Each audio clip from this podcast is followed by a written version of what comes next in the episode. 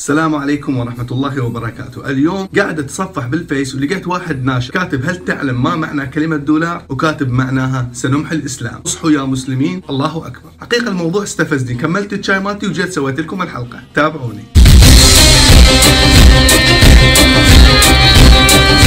مبدئيا لازم نعرف بأنه كافة أسماء العملات الموجودة هي أسماء أجنبية وليست عربية، فلما نجي للدولار اللي هو يعتبر العملة الأشهر عالميا نلقاها كلمة لاتينية تالار بمعنى ملكي، طبعا ملكي لها لفظين باللغة اللاتينية راح نجي على الثانية، نجي للمنطقة العربية مالتنا وناخذ العملات ونشوف أصلها منين، فلما نجي لاكثر عملة متداولة عند العرب الدينار اللي تتعامل به العراق والكويت والأردن والبحرين والجزائر وليبيا وتونس، فالدينار مشتق من الكلمة اليونانية ديناريوس بمعنى الوحدة الذهبية. وهذا أصل الدينار. ثاني شيء الجنيه اللي تتعامل به مصر والسودان وفلسطين. والجنيه إلى قصة. الاستعمار البريطاني لما كان يسلب دولة غينيا ويسرق الذهب كان يطلق على هذا الذهب غينيا إشارة إلى أن هذا الذهب هو من دولة غينيا. فكلمة غينيا اتطورت صارت جنيه لأنه إحنا باللغة العربية ما عندنا حرف الج فاستبدلوه بحرف الجيم فصارت من غينيا إلى جنيه نجي إلى الريال واللي تتعامل به السعودية اليمن عمان وقطر. وأصل الكلمة ريجالس بمعنى ملكي. وهذا هو اللفظ الثاني لملك. نجي للعملة الرابعة وهي الدرهم واللي تتعامل به دولة الإمارات والمغرب. وأصل الدرهم هي دراخمة وهي كلمة يونانية بمعنى النفيس. ويعتقد بأنها كلمة فارسية أصلها درهم ومعنى الفضة وهذا هو الدرهم. نجي إلى خامس عملة وهي الليرة اللي تتعامل بها سوريا ولبنان وهي كلمة إيطالية معنى الوحدة